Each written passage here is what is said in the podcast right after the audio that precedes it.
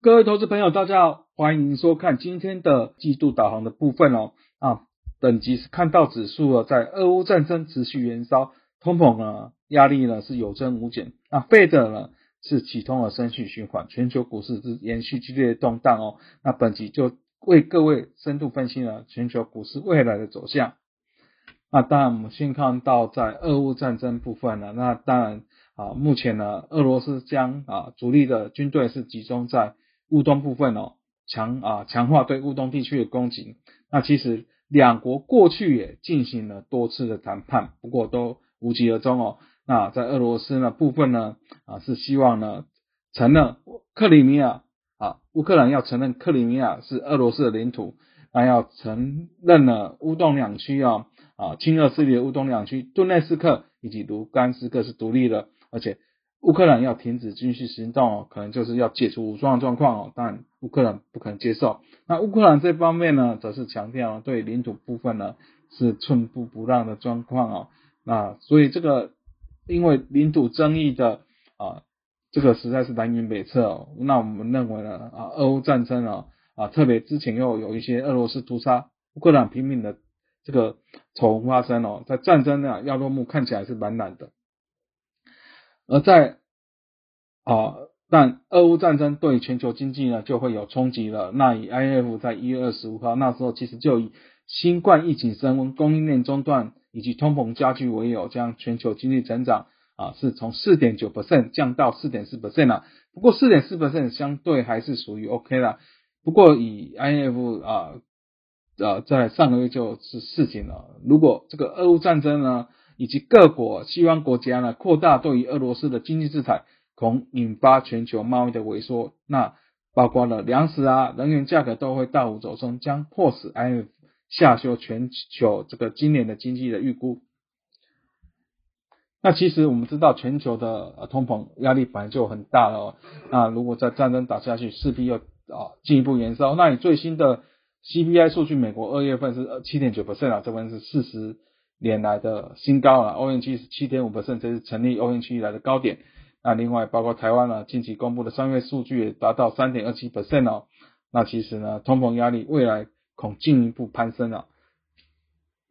在通膨压力不断飙涨之下，主要央行是逐渐收缩收紧它的宽松政策哦。以美国来说呢，啊，其实它在去年十一月是启动 taper，啊，在今年元月是加快 taper 的步调，啊，在三月份。啊，正式启动升息啊，全年是上看十码。那最快呢，五月份呢，啊，可能就会进行缩表的动作。那另外呢，在英国央行是连续三次的宣布要宣布升息哦，那利率是从零点一百分目前是调高到零点七五百分。那加拿大啊，在三月份也是升息一码啊。另外，欧元区呢，啊，在它的扩大常规购债计划呢，反而在年底结束，那提前到今年的三季呢，第三季就结束了。啊，所以看起来呢，主要央行呢，啊啊，都还是啊，逐渐的收紧。那比较意外就是在中国呢，它去年十二月是降准两码，释出了一点二兆的人民币的资金。在今年一月则是调降一年期以及五年期的 LPR 利率哦。那我们看到费德最新的利率呢，那其实它在啊三月七十七号这个利率会要公布了点阵图，看起来呢，啊整个今年的。利率中位数啊是升息七码，所以意味着还有六码的升息空间呢。不过呢啊，他主席鲍威尔在三月二十一号在表示呢啊，为了恢复物价的稳定呢，必要时可能就是一次升息两码哦。那以 CME Fed Watch Tool 的估计呢，那看起来呢啊，五月份就会升两码，那全年来说呢啊，升息十码的几率有达到三十五点三 percent 哦，十一码是达到三十三点七 percent。那另外啊，费德除了升息之外，另一个动作我们关切就是在啊缩表的状况呢。那特别呢，在疫情爆发之后，费德寄出无限量 QE，那目前资产负债表是达到八点九兆美元了。那相较于疫情爆发之前只有四点一六兆美元了，是啊啊成长啊一倍以上哦。那所以呢，费德啊在三月其实已经结束 QE 了。那目前要把这个资产负债表的规模降下来。那以回顾前一次的缩表历程，也就是在二零一七年十月到二零一九年九月，那时候呢，每月最多最多的缩表规模是达到五百亿美元哦，包括了这个三百亿的美债以及两百亿美元的 MES 啊。那这次呢，刚公布的会议记录显示呢，每月最高的缩表金额是达到九百五十亿美元，也就是会比前一次更快啊。那这边包括六百亿美元的公债以及三百五十亿美元的 MES。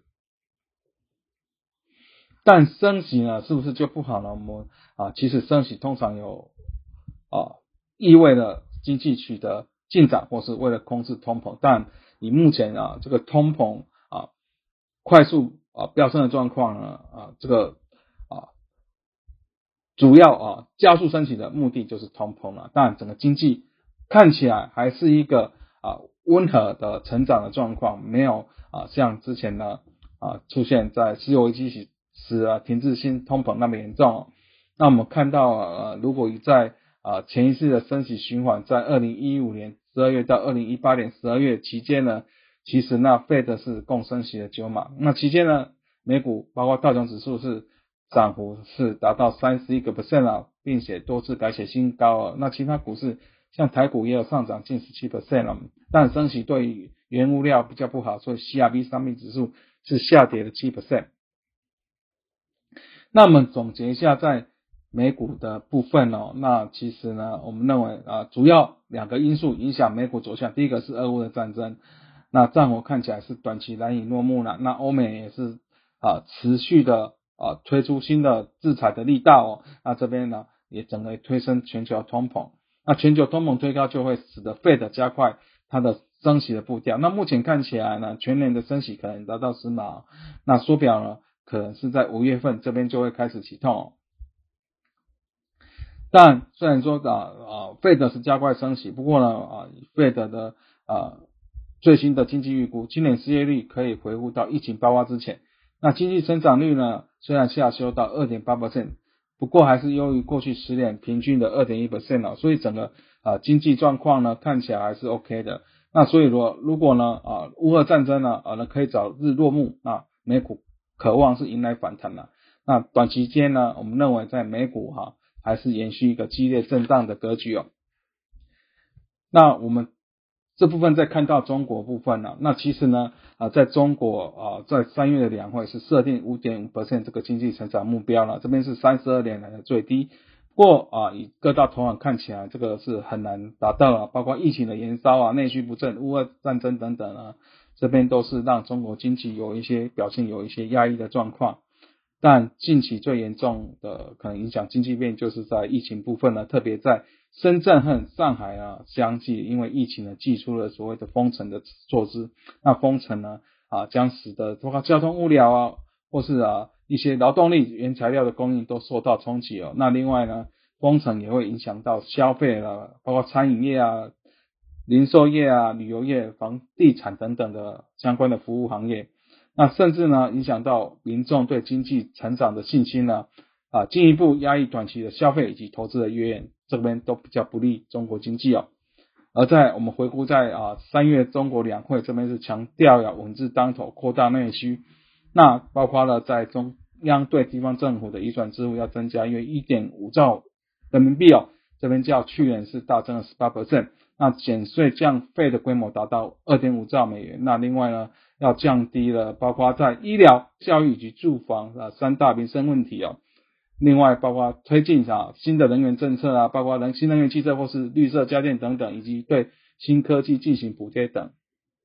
整个 A 五十展望呢，我们认为啊啊近期的啊疫情啊严格的清零措施的确会对经济哈以及啊，包括无论是在制造业、服务业都造成冲击。那不过呢，在人行在保持政策的灵活性呢，啊，未来可能还有降准降息的空间。包括中国两会是重申文字当头，要扩大内需。所以我们认为呢，啊，整个中国 A 五十期货呈现上有压、下有撑的状况。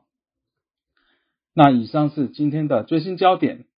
那我们啊，再推广一下我们的研究最前线哦。包括在与分析师有约系列、翠学院系列、元大旗新闻呢，都欢迎各位按赞、订阅及分享。